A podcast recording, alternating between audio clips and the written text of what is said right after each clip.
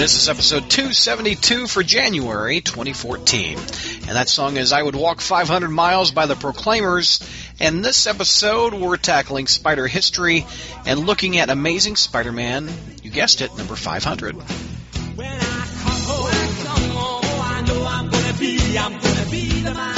Time for Spider History, the segment everybody loves except that one guy. Uh, we've got. where are we going back? Uh, we're going about 10 years back, JR. Yes, we are. I mean, uh, strangely enough, now there'll be two shows in a row, uh, two shows in a row in the tw- from the 21st century. So uh, yeah, this is really this is something. But yes, it's the 10th anniversary of Amazing Spider-Man 500. December 2003, this one came out. J. Michael Straczynski wrote it. Art by John Romita Jr. and Sr. Has a great uh, J. Scott Campbell cover with uh, Mary Jane clinging to the back of Spider-Man with a ton of villains right behind him.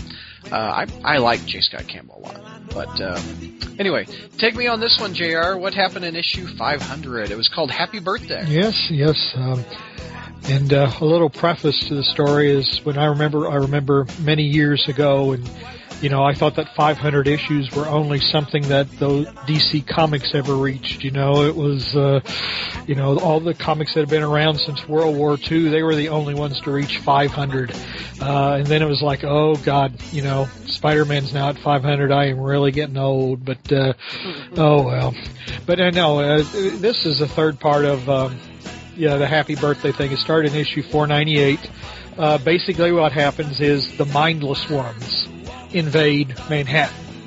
Which, of course, you know, the the first thing you think about is, well, you know, Megan Fox, Miley Cyrus, you know, all them you know, they've invaded Manhattan, Manhattan. But no, it's uh, it's it's little walking worms that with their heads glow or something or other and shoot beams. They've invaded. They're the they're the minions of Dormammu, and yeah. uh, you know, and uh, it's and then Reed Richards says, "Oh hell, you know we can't have these dominions of Dor or minions of Dormammu walking around, so I'm going to whip out this big ass multi vibrational uh, gun." And then all of a sudden, uh, you know, then he fires it. Uh, but aha, it was a trick because now Doctor Strange belatedly shows up, you know, and says, you know, and it's it's like said, oh, you you know, Richard, you dumbass, you know, that's exactly what they wanted you to do because I just got back from scattering Dormammu along several dimensions, and then here you have to fire that big ass multi vibrational gun and bring him all back together again, you know, you know, and of course, you know, Reed Richard says, you know, yeah, well, you know, you should have told me this five minutes ago, dumbass. Uh, but uh, so anyway, so now the you know Dormammu is back. And Right. So then in issue 499, uh, Doctor Strange starts fighting Dormammu, and Spider-Man, for some strange reason, thinks that he can be of some assistance by getting in the middle of it. Well, and guess what? You know, he thoroughly screws up the spell, and both he and Strange are now in a black void. And then later, Strange shows him a possible future where New York is destroyed, the heroes are dead, and Mary Jane gets her neck broke by a mindless worm. Um, so then, the, you know, they go into the black void again, and then all of a sudden, and oh, Doctor Strange tries to cast another stupid spell. Uh, and then Spider-Man finds himself at the crossroads of of uh, two timelines. First, there's one of a possible future where an aging Spider-Man is standing in front of Aunt May's grave, and then he simultaneously he sees another uh, into another window in time where he sees himself as a teenager about to be bitten by the radioactive spider, and that leads us into issue 500. So And he's got he- he's got a funky uh, like Spider-Man coat, if I remember correctly, too. Yeah, well, it's it's a future. Yeah. It's telling you that it's the future. You can Oh, okay. Yeah, you could because they wear that. coats. Yeah. Yeah, he's wearing a coat, and there's I no actu- webs on his face. I actually saw a cosplayer wearing that co- that outfit in Chicago. I thought it was awesome. well, you know, if you're going to do something, do it a little bit different, you know. Exactly, exactly. Uh, but anyway, so the story issue number 500, you know, starts out with Spider-Man at this crossroads. You know, he's wondering, well, gee, you know, this is my chance to uh, deflect the uh, spider away from biting me when I was younger and changing my destiny. And then there's, you know, we switch back to the future. You know, it's like, oh, you know, I could jump and, you know, this guy's being, you know, because the the future Spider-Man is surrounded by cops who are eager to blow him away, and Spy- the young Spider-Man says, oh, maybe I could jump in and save this guy and figure out what's going on. Uh, but uh, then uh, earlier I think it was uh oh when did he I got I got to make sure. Oh no, he doesn't say that yet. Um anyway, so De- Detective Lamont, who is a Straczynski character, you know, he comes and he's, you know, he talks to Spider-Man and says, uh, you know, just give up, take the manslaughter rap, you know, because they're they're wanting to kill you for any good reason, and you know, then Spider-Man says, "Oh, I did what I had to do, and there's no going back." And then, of course, the old Spider-Man knows the young Spider-Man is hiding behind Aunt May's tombstone, and he says, "Don't try to intervene, and I won't tell you what's going on because if you know, you only make it worse." a lot of a lot of talk, and then Spider-Man decides to jump into the midst of all the New York officers, and they blow him away dead. Boom. Okay, then now we're back to, and then at the very same time that uh, Spider-Man dies, the old Spider-Man dies, we go back to the young Spider-Man, and and the uh, wait a minute, the young Spider-Man who's looking at the younger Peter Parker who's about to be bitten by the radioactive spider. Uh, the, the the young Spider-Man. Uh, uh I'm confused already. What the hell am I talking about?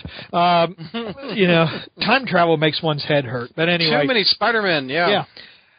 Anyway, he decides not to deflect the spider because he says, "Oh, even though Uncle Ben will die, how many more people will die? That you know, because I didn't save him." And then at the and then all of a sudden everything goes black again, and it's Doctor Strange. You know, uh, you know, he hears, you know, Spider-Man hears a disembodied voice of Doctor Strange going, Luke, use the Force, Luke. you know, and follow me, follow my voice. You know, and he's going to lead Spider-Man through the, you know, Spider-Man has gone back, I guess, as a result of interfering in all of Doctor Strange's spells. Um, you know, Spider-Man is now back in a past that's so far that Doctor Strange can't find him. Well, that's because Doctor Strange is a billion years in the future. Okay, so he t- Doctor Strange uh, tells Spider-Man to follow his voice, and so Spider-Man is following Strange's voice all through his own timeline. So like we he he pops up in Amazing Spider-Man number 4 where he's fighting the Sandman, then he you know he fights the Sandman, then he's he pops up in Amazing 7 where he fights the Vulture, and then Amazing 13 where he fights Mysterio and he's just yeah. you know amazing oh well 6 I forgot 6 where he fights the Lizard and 9. So he's just going through all that repeating these oh and then here's a special scene just for Bertoni. Uh, he shows up in Amazing this is going. He shows up in Amazing Spider-Man number 11 when Bennett Brant has just been shot and shot dead, but he gets better, you know. Yeah. And then you know Spider-Man goes, Betty, there's nothing I can do. It's a straight bullet, you know. And then Betty slaps Spider-Man, you know.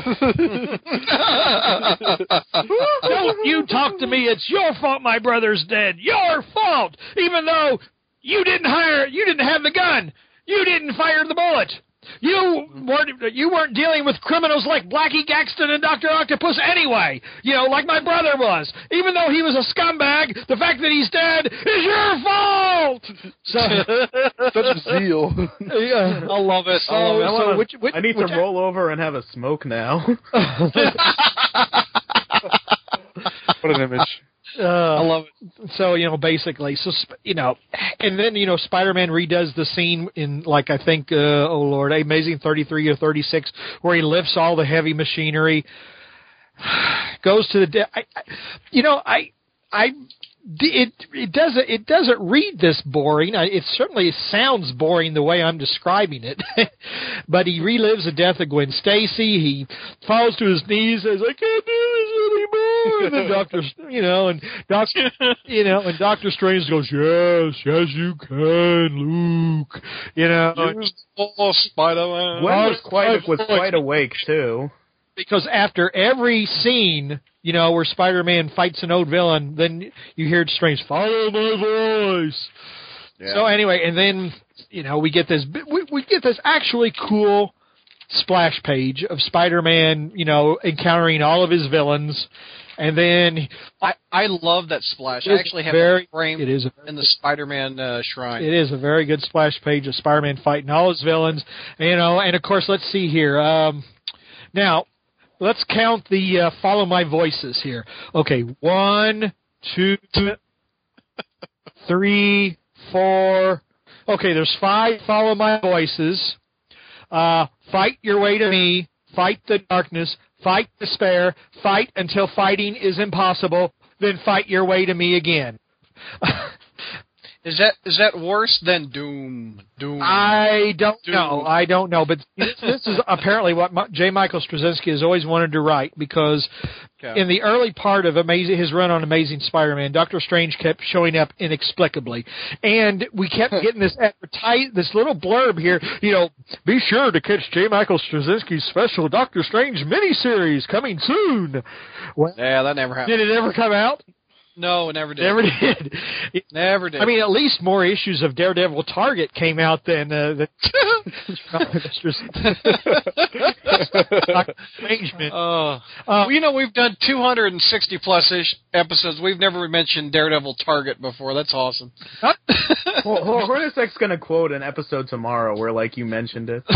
I guess so, but did mention Daredevil Target before because I we have. yes because we were talking about uh, it was back when um, Spider History had the evil that men do, and I mistakenly called when I was uh, making fun of Kevin Smith. I mistakenly called it Daredevil Father, and then everybody, you know, like just so condescendingly said Daredevil Target, dumbass.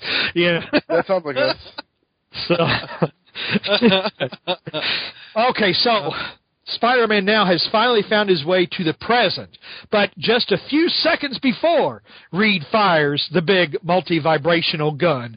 Okay, and Spider-Man says, "No, it, you know, it's a trap or it's a trick, whatever. You know, we're doing doing uh, Obi-Wan, might as well do Admiral Ackbar or whatever." So you know, then then uh, all the other superheroes say, well, you know, Spider-Man just kind of came out of nowhere, started spouting all this kind of ridiculous stuff, and uh, I say we believe him. Uh, so they, you know, then all the heroes start just fighting the mindless ones hand to hand, and oh, guess what? Doctor Strange shows up, timely as ever, and you know, zaps away all the mindless ones. All right. There you go.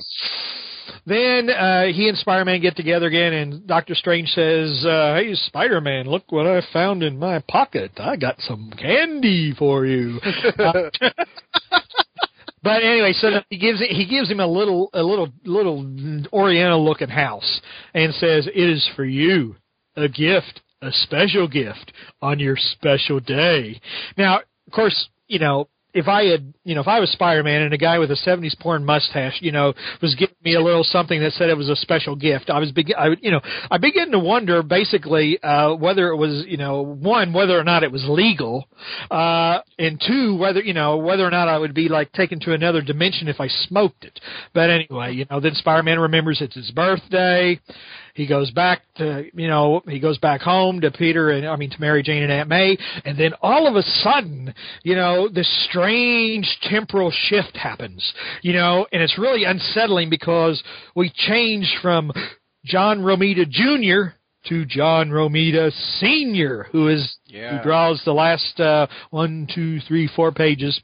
Anyway, Peter goes to the roof, opens the little Chinese little Chinese house, and rather than really special Oriental weed, it says uh, there's a little piece of paper that says you have five minutes. You have you have five minutes, uh, and then all of a sudden it's Uncle Ben right Yeah. next to Peter, and they have a inspirational conversation of which nothing of real consequence is said, but uh, it certainly looks good, you know, next to your uh, My Tuesdays with Morrie book, uh, and then, you know, Ben and Peter. Ben and Peter say they love each other. Yeah. Peter goes back down to me- to the bedroom with Mary Jane and has sex with her. The end. All right. The end. Happy birthday. Happy birthday and happy Amazing Spider-Man number 500.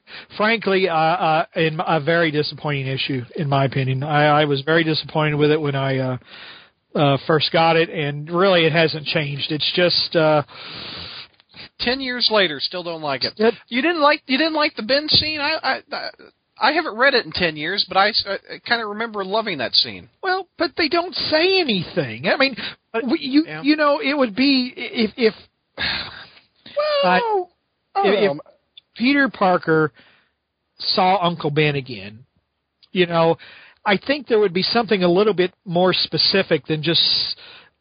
I mean, I, I- what do I say? I don't know. It was like Ben, I'm sorry, I ran away from the. You know, I, I let the burglar. You uh, by, you want him to say that, yeah. you know, and But then if Ben forgives him, the, he can he, he's done, isn't he?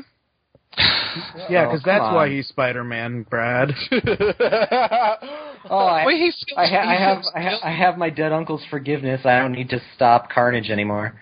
yeah, You know I mean- But, then Ben says that you you know you don't need forgiveness for he does ask for forgiveness, but it's you know it's it's not because it's not because he let the burglar go by. It's just he just says I so many things I want to ask your forgiveness for, and Ben says forgiveness. You don't need to be forgiven by me, and then again they don't talk about anything. Peter, are you happy? Yeah, I'm happy. Then that's the only thing that matters, is it? it, it, I'm- uh, you know what? Honestly, if my fa- if I saw my father again, I think I would have a more meaningful conversation in five minutes than this was. Yeah. I mean, I, I, I, you know, I, I, I, you know, I don't know. I don't. I, if I get too deep into it, I'll start feeling pretty. Uh, start feeling melancholy. But this is not what I, a conversation I would have if I saw my father again. Utter, Sure. utter, utterly a waste. But anyway, but no, you expect like a big ass battle with the Green Goblin or a big ass battle with Doctor Octopus or You expect that cover. yeah.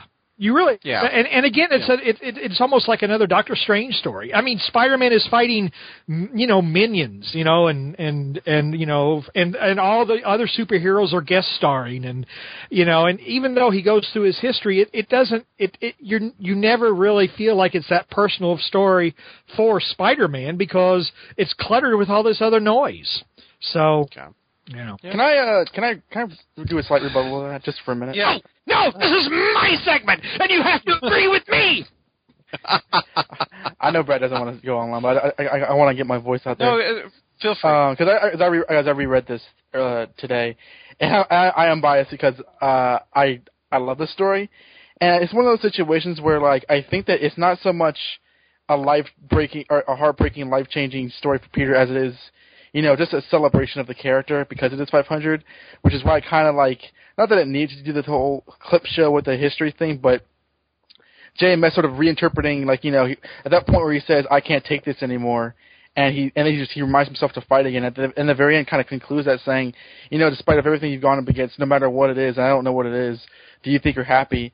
And Spider-Man kind of going along with that, like says, I really am happy. That's kind of like that kind of reaffirms the character, I think, rather than I mean, I, I agree. He probably would say a lot more meaningful things to Uncle Ben, but it's it's sort of more metatextual for the character than it is for uh for like the um an actual story. And I think in that way it kind of works personally. Well, you know, if I wanted metatextual, I'd watch Dr. Frank-N-Furter or something. You know, I mean, uh, boy, that one went over like a lead balloon. Uh, to each his own, honestly. Um, Fair enough. I don't. I, I don't think it's. Uh, do you like issue six hundred better than five hundred, Jr.? Fair enough. Yeah, Oh. not Yeah. necessarily because of the story. Okay. How does this rank on the hundreds for you? This damn low. Now, what, Amazing Spider-Man 600.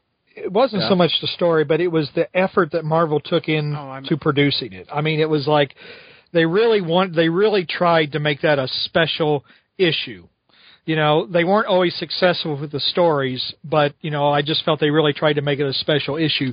This, on the other hand, was was you know more of. uh you know, again, more of Michael, uh, somebody writing Spider-Man who Spider-Man is not his favorite character, and since Superman wasn't available at the time, and Doctor Strange didn't doesn't sell enough copies to support his own series, yeah, I'll write Spider-Man. So is this the your least favorite of the hundreds? Uh, I don't know. I was never really fond of 300, to be honest. Oh God, I love that. What'd you think of Gwen being a lo- um awake when she died. Oh, That- you know, that- a that- lot that of was- a lot of a lot of people got all bent out of shape about that, but for one, it's like one panel. It's um, it's uh, uh, somebody's somebody's going through his his memories, or you don't know exactly what he's doing. I mean, is he actually reliving the past? Is he, or is he just going through his memories? What's it's it's all w- you know metaphysical. You know, maybe not metatextural or whatever whatever the hell that word Don said was. Ouch. Is there anything? Hey, Don, is that anything like uh, verisimilitude or uh, or? I swear, Uh, but uh, I know it's after midnight. You know the the last time you the uh, well the last time I got off a plane and you know went into a show or whatever I fell asleep. So um, Verisimilitude. what the hell were we talking about? A hell if I. Gwen Stacy being Oh, haunted. When Yeah, Stacy's eyes open and how this ranks on your hundreds list. Everybody's real, truly, really bothered by that. Uh, I, I, I, th- then I honestly have to say, uh, uh, yeah, uh, close the comic book, go back upstairs, and uh, re-engage with with people. All right, let's do the next issue that came out uh, this month. Uh, the Spectacular Spider-Man Volume Two, issue number five. We're going to talk more Humberto Ramos. Ten years ago, he was drawing Spider-Man. this time, uh, Paul Jenkins was writing it. It's called The Hunger Part Five. Oh boy, I tell you, you want to see Humberto Ramos at his most Humbertos Ramosy? Uh, yeah, these uh, these first few issues of Spectacular Spider-Man is it. Um, It's awful. It is just awful. Uh, but anyway, uh, oh, and Aunt May just looks Aunt May looks like the crypt keeper in some of these uh, some of these panels. But anyway, Spectacular Spider-Man. This was um, the successor to Peter Parker Spider-Man, uh, which Jenkins had I think lasted about 28 issues, and Jenkins had finished the last one off, and then they rebooted Spectacular, and after success with uh, the Green Goblin uh, in the story that Jenkins told with the Green Goblin, which went over fairly well, uh, he decided to take on Spider-Man's other uh, two uh, A-list villains, uh, unfortunately to much less success. Um, but anyway, the the hunger here is, starts off with people being attacked and their adrenal glands are being sucked dry. You know, it's like, ooh, like some kind of vampires running around, you know. Uh, and it turns out, aha, here is another caveat. They all have cancer. Well, uh, is anyway, it's a five part story, so we go nowhere fast. But anyway, basically what's happening is the symbiote has been out looking for a new host because and as we find at the end you know as, we find out at the end of the issue number 4 Eddie Brock tells Spider-Man that he's dying of cancer. Okay. Now, through all of this, Brock is clearly seeming like he's, you know, getting ready to check out. He's confessing to his priest. He's writing apology letters to the cops, you know, so I can see sorry for everything he did. Um, and then, so it looks like he's he's just re- he's getting ready to finally finally, you know, move on to that next plane of existence. Um, and so issue number five is where Brock explains what's going on, uh, and, and he explains that he actually had cancer before he became Venom, because unfortunately, what Paul Jenkins decides to do, and I like Paul Jenkins, but what he decides to do is he decides to actually try to add, to try to make sense of Venom's already twisted, never, doesn't really ever make sense origin. So what he does is he just slaps another layer of confusion on top of it because it turns out that what happens is because Brock is dying of cancer. That's the reason he got so upset about the Sin Eater story being exposed as a fake because that was what truly made him feel alive again. And see, because Brock is dying, the the symbiote doesn't want him anymore. The symbiote wants Spider-Man back. Uh, and it turns out that cancer patients apparently, is, uh, with a certain type of cancer, excrete what is that word? Uh, let's see, ep, uh, uh, epidural. Oh hell no, that's what they gave my wife when she was pregnant. Uh, Oh, uh, endocrine? uh, is it? Um, is it? Uh, no, no, no, no. What? Uh, ep- Epiny? Oh hell no, that's Les Miserables. Uh, okay. Anyway, his, his tumor secretes epinephrine or whatever. And it's Oh, epinephrine. Oh, there we go. Uh, Wow. How many drug? How much? How much do you know about drugs, Don? Enough to get epi. Want me to tell you? anyway, so now it turns out that the reason Brock has really hated Spider-Man is because Brock knew that the symbiote really wanted Spider-Man, knew the symbiote was the only thing keeping him alive, and therefore he hated Spider-Man because he thought that Spider-Man would one day take the symbiote back and then Eddie would die. Hmm. Okay. All right, let's really really make it so, you know, Eddie you know, starts talking, you know, like he's a dead man walking, and then he, you know, and then you know, like people with cancer in in in movies and other things do, they start coughing up blood, and he passes out. Okay. well, it turns out apparently the symbiote is dying too. The symbiote needs a new host, and it's going to die if it doesn't get a new host. So, okay. So what does Spider-Man do? Does he think, hmm, you know what? Brock is a psychopath, a murdering psychopath. The Venom symbiote is evil and a murderer. Now, I don't have to do anything. I don't have to lift a finger, and they both die. so what does he decide to do? He ta- I don't remember.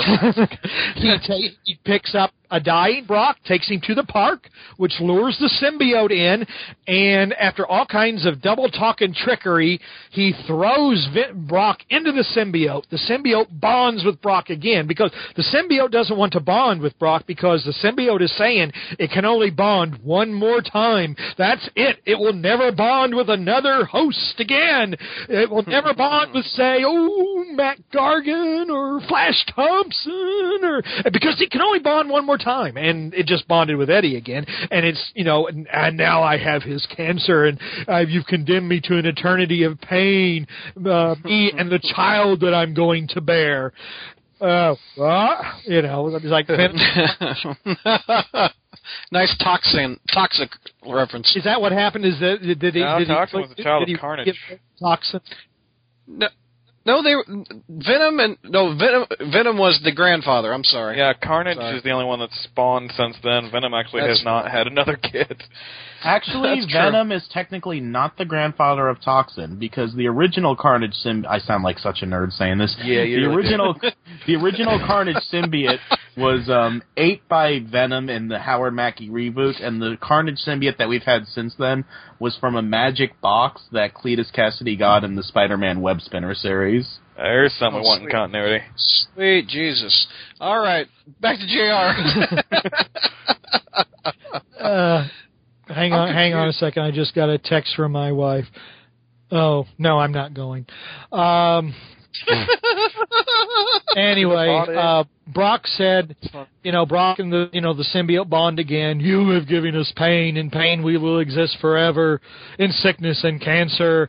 Uh, you know, a fate worse than life. You condemned us to cancer, fear, hatred. You will pay, uh, but not right now because this issue is almost over, and uh, Doctor Ock's coming in in number six, so I better scat. You know, so it's like okay, you know, and then Spider-Man just kind of sits there by a tree stump and you know says, "Did I solve a problem or create one? Did I just save Eddie Brock's life or send him to hell?" The end. it's not one of my favorite Jenkins stories. Well, no, no. Again, five parts, too long. The art is awful. Uh, uh, you know, again, he he tries to.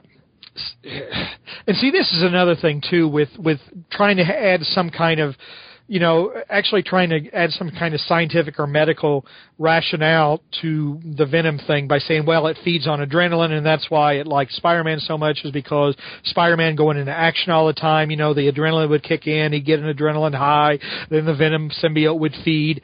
You know, at, at some point in time, you know, these are comic books, and you don't really need to know how everything works. Everything doesn't really have to have a reason for why it's the way it is.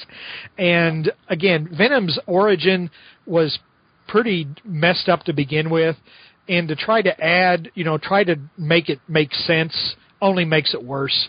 And basically, this whole thing of, I, I think, now Bertoni may correct me, but this whole thing of, you know, um, the symbiote only being able to bond one more time, the symbiote being pregnant.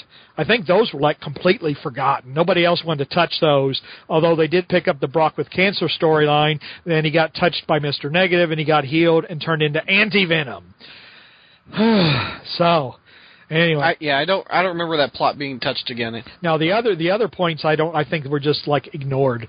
Uh, Yeah. I, I didn't read the Venom series that was in the thousands. I thought that that might have dealt with the pregnant Venom thing, but No, I. I, I actually read all of that stuff, and uh, surprisingly, Cullen Bunn went back to the Venom clone from the Daniel Way Tsunami series, but no one has ever touched um, Venom being pregnant again or him bonding one last time. None of Yeah. that was ever followed up anywhere.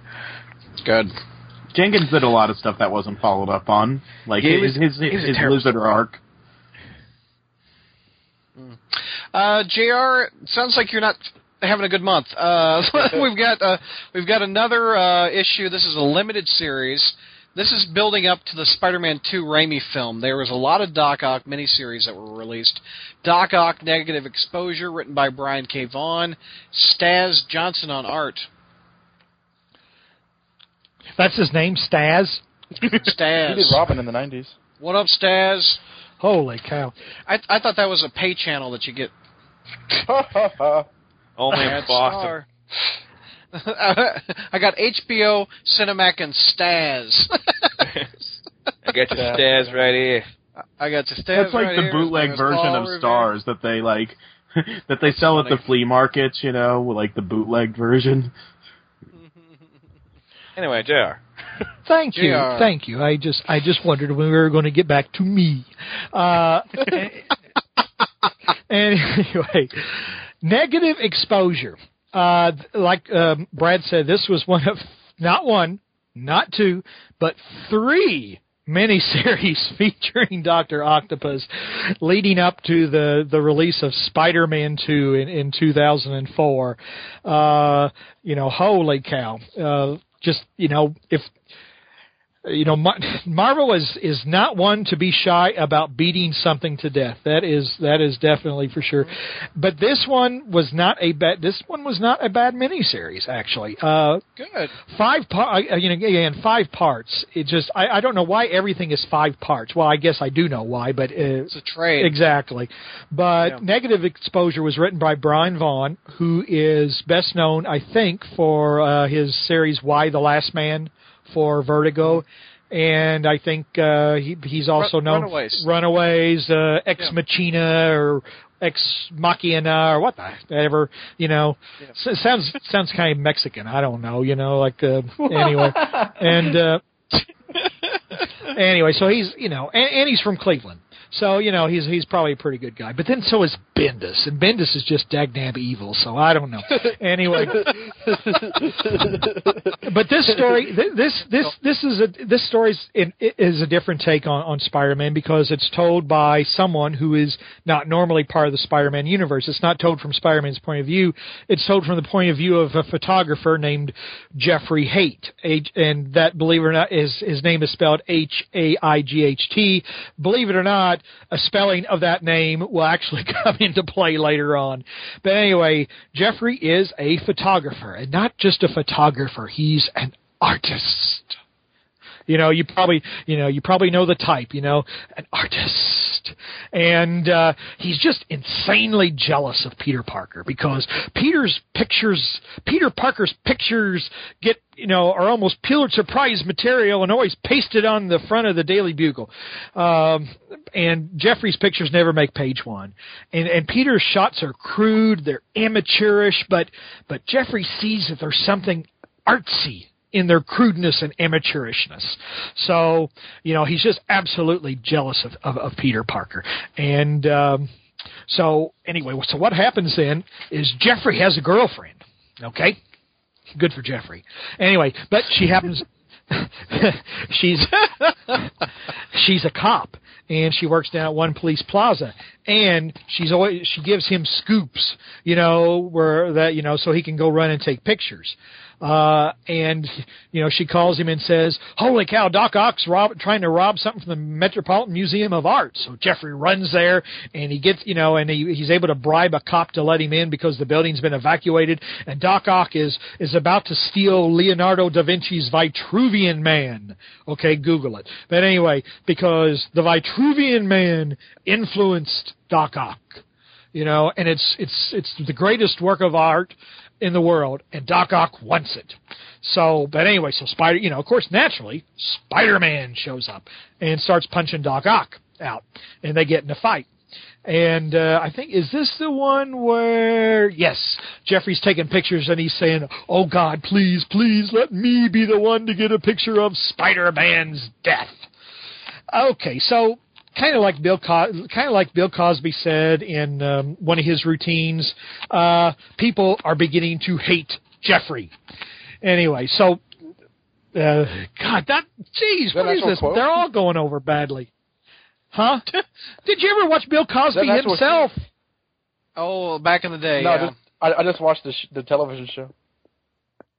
No, Bill. he did. He did. He, the stand-up okay, he did a two, yes. he did a two-hour comedy routine. Calls himself a lot of great bits. He tells a story about a misbehaving kid on airplane named Jeffrey. You know, Jeffrey's always disturbing people and stuff like that. And then Bill Cosby goes, "And everybody is beginning to hate Jeffrey."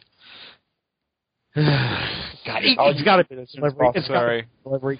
Anyway, so anyway, he thinks Jeffrey thinks that he's got the pictures that'll make page one. Runs to the Daily Bugle at top speed. Says, "Robbie, I got page one pictures right here. Doctor Octopus and Spider-Man fighting in the Metropolitan Museum of Art." And Robbie says, "Oh, we already got those." You know, and uh, Peter Parker's developing them right now. And of course, this does not make Jeffrey happy.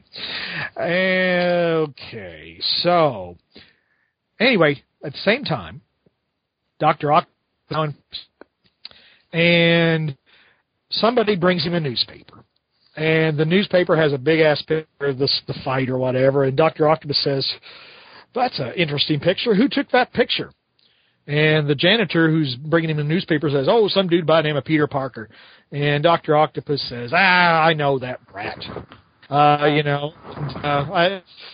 And uh, aren't there any other pictures by anybody else? I saw another photographer there, so that's why he's saying I saw another photographer at the Met taking our picture. It wasn't Parker. I've met him before, so who is this other guy?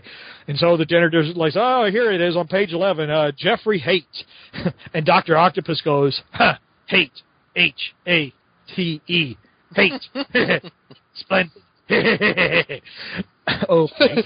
What did you anyway, so that ends that ends issue one to be continued. But anyway, over the next four parts, Jeffrey decides he's going to learn Peter Parker's secret, so he starts following Peter around. Doctor Octopus exploits Jeffrey's vanity. He says, "Oh, I've seen your pictures, you know, because Jeffrey published a book about supervillains and their things. You know, he published a book of pictures about supervillains' belongings that are confiscated when the police arrest them. That has got to be really interesting." You know, uh, you know, well, you know, here's Electro's underwear. Uh, here's, you know, the the the shocker. Uh, what the hell? That one, a Shocker's blanket. Uh, I don't know. God, this is really going over badly. Anyway, um, so Fine. You're fine. Plays, Ock plays on Jeff's vanity by saying, "Oh, I see. I saw all these pictures. They're beautiful. They're wonderful pieces of art. You know, and." You know he he he jeff uh, it's very it's convoluted. It doesn't make a whole lot of sense but basically jeffrey helps bust doc ock out of prison because doc knows that jeff has a policewoman girlfriend and guess what? Doc's arms are on display at one police plaza. So jeff br- takes a microwave transmitter or whatever, puts them on or puts it on Doctor Octopus's arms at one police plaza. It magnifies Doc's brain waves so he can reach this, the the arms. They bust the arms out of Police Plaza. They have another big ass fight, um, and then And then you know Jeff is revealed to be the guy who let Doctor Octopus out of jail. You know, Doctor Octopus goes to jail. Jeff Jeff goes to jail. Uh, but after taking pictures of the marvelous Doc Ock Spider-Man fight, his picture actually gets on page one. What an ironic plot twist! The I end. those. The end. Wow. The story is actually better than I made it seem. Uh, go ahead. I thought I No, I, I I never read it because they were so those miniseries were so prolific that I, I assumed they were not very good. But uh, it's interesting to hear that they are good. Well, this one, it's not a great one, but it's actually interesting because Brian Vaughan really writes Spider-Man's jokes well. You know, Spider-Man's jokes don't always, you know, they're sometimes they they come off as lame because they're written very poorly by people who either don't quite get Spider-Man or they don't have the knack for writing good uh snappy humor. But Spider-Man actually does have a lot of good lines and they're really funny. And you know, just one of them uh there's like one of them where Jeff runs up to Spider-Man and says, "You ruined my picture." And Spider-Man says, "Well, uh try a thousand words. I hear they're just as good." Um you know, like that. And he and he compares, you know, when he fights Mysterio, he compares Mysterio's globe to a Pop-O-Matic, the Pop-O-Matic game. But he, he does, he's he's got a lot of good lines. Vaughan writes Spider-Man really well, uh, and um, it's not a bad story. It's just you know, again, five issues. You know, you just really feel Yeah. like you've been, Total, total trade. yeah, you you feel like you've been exploited. Right. Uh, you, you want to review Kingpin? Did you get that one? No, I didn't get that one. It says I, Okay. I have I had no use for any kind of revisionist uh, takes on the. Okay. Uh, doesn't sound like a good month for you, Jr. The main two books are kind of rough. Well, they- they've all been bad months lately for me, Brad. You know, I just really haven't. uh, I don't feel loved. You know, I just really don't feel loved. Uh, I can't do this anymore. I'm just going to fall on my knees and wait for a guy in a '70s porn mustache to give me a pep pep talk. Um, no, it, it was, it, was a very. I mean, it was a very disappointing month. Amazing Spider-Man 500. You know, a, a book I'd looked forward to a long time. Ever since my brother came home with Action Comics number 500, and I said, "Oh God, this is so cool, 500." You know, so I've been waiting, you know, 20 years, 25, 30 years for Spider-Man 500, and it let me down. Well, it would after all that build up. I know. Okay, time for Bertoni's bios. Who are we tackling this month, sir? Stunner and what a tackle Yeah. she is because she was such a, a big part of uh, the story this month. So I figured she i she was begging for a Bertoni's bio. I was going to do Felicia, but you know she she did nothing this arc but get punched in the face, while Stunner was punching people in the face herself. So she first appeared during the Clone Saga in a gorgeous Mark Bagley cover for Amazing 397. Back when Mark Bagley was drawing the 616 Spider-Man, she's got Spider-Man uh, choked up against a wall, and the cover proclaims the last Spider-Man Doc Ock story begins here. Because that was the last one, folks. There was never a Spider-Man Doc Ock story after that. So we see we meet Stunner, who looks eh, for for those who are just listeners and I guess haven't or not reading the books. Although I imagine that most listeners of the podcast are readers of the books. I would hope. Um, she's a very very large, statuesque a- Amazonian woman with blonde hair and uh, a skimpy '90s costume. You know, like tights up against her. You know, um, no pants. You know, but but boots who walks into a bar and she's like twice the size of most of the men there, and she, she trashes the bar for fun.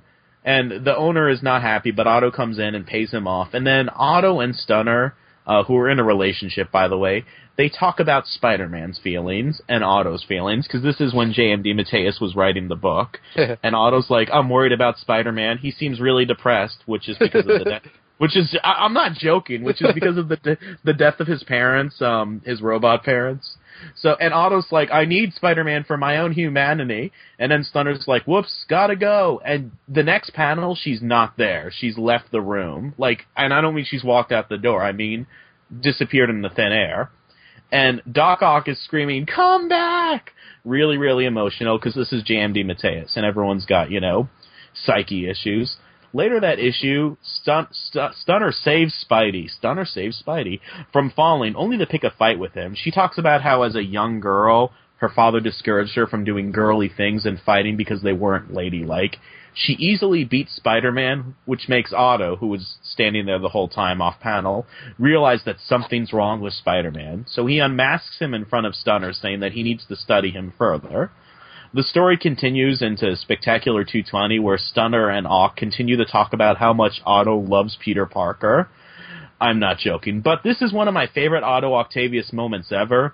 He calls Aunt May to say that um her nephew is dying, and Anna Watson answers the phone to say that Aunt May's in the hospital dying. So Ock tells Stunner, "Can you buy some flowers for this um woman and deliver them to her?" And Stunner's like, "Why, sure." So as she's delivering flowers to her boyfriend's ex-fiance, she's thinking about what a caring, awesome man Otto is for having her do this.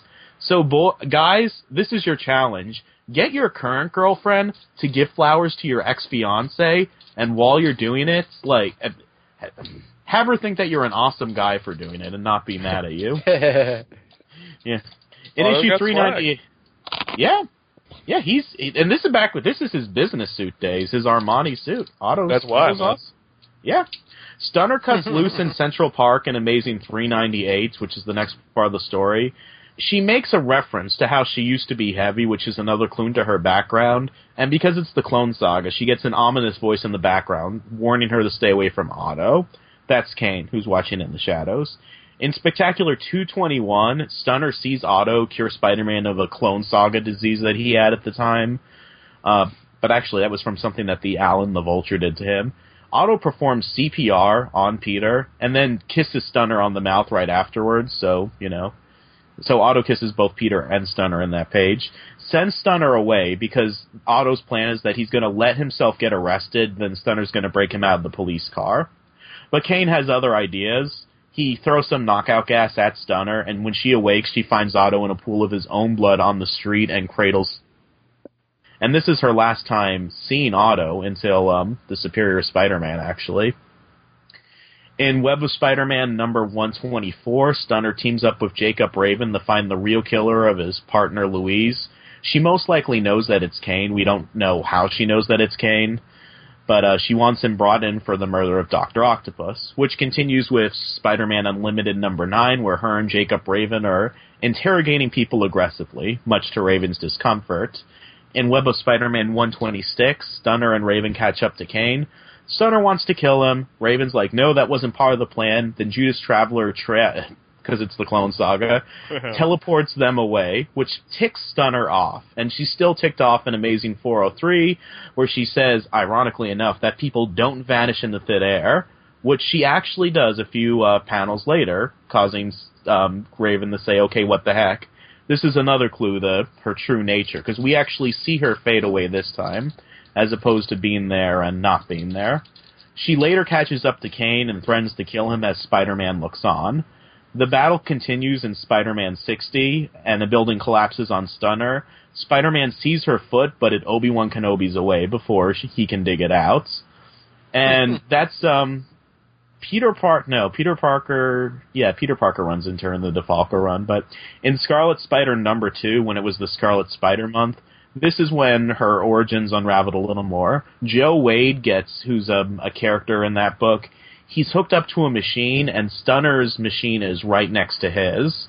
It's this the the thing that we saw in in this arc, the virtual reality machine that they put you in, they give you an avatar, and we see little bits of her host body. Like we we don't see her full body, but we get the we see that she's a blonde, overweight woman. And in Spectacular Scarlet Spider number two, we learn that her name is Angelica Brancale for the first time, and she's telling Joe Wade to give into the virtual reality hologram because it's totally awesome. yeah. The next time we see her, which kind of ramps things up to almost where we are now, post Clone Saga, she's at she's at a video store where she's a clerk, and she's in her Ang- Angelina Brancale uh, form, where Carolyn Trainer, who was the Lady Doctor Octopus, comes to see her, and they act familiar with each other.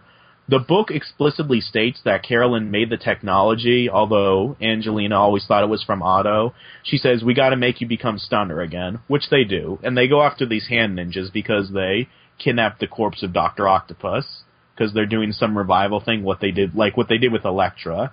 And in Amazing 427, we see more of her background through a bunch of flashbacks throughout the revival ceremony where it turns out she was an overweight woman who led a joyless, loveless life as an ostracized fat girl until she met Otto. They courted for a little bit, and he gave her a VR machine which turned her into Stunner.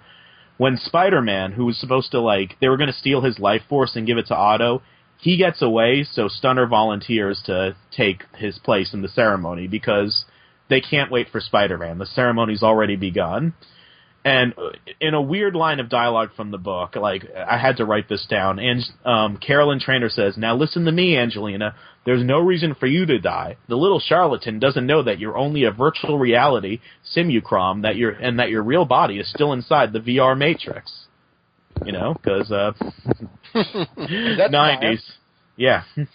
Cause 90s, yes, exactly. As the ceremony completes, Carolyn tells Angelina to return to her real body, but she says, But what about Otto? And then Stunner's virtual reality form melts away.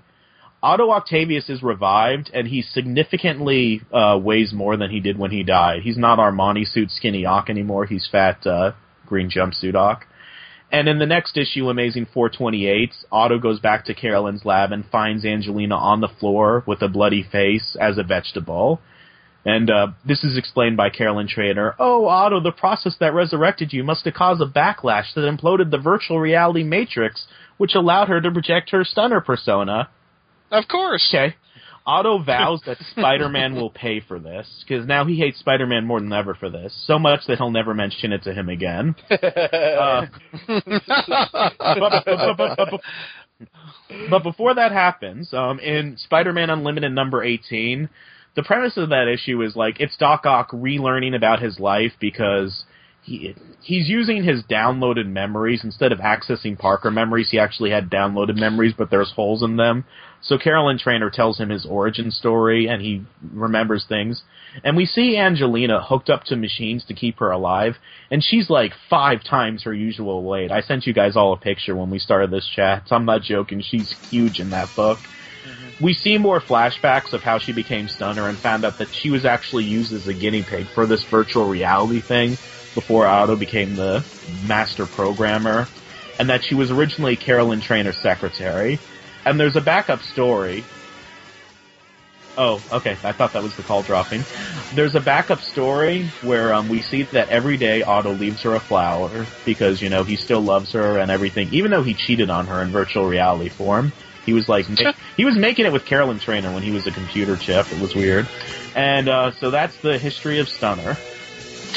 Uh, uh, do you like her, Bertoni?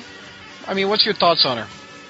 I, I I like her, but she's a product of her time. Like I I would have yeah. she worked for those stories. Um, I didn't like her during the whole I will find Kaine and get revenge on him for killing Otto thing because it was the same beat over and over again. Like, no Stunner, you can't kill Kaine, but I want to kill Kaine. No, killing's bad, but he killed my Otto, my Otto.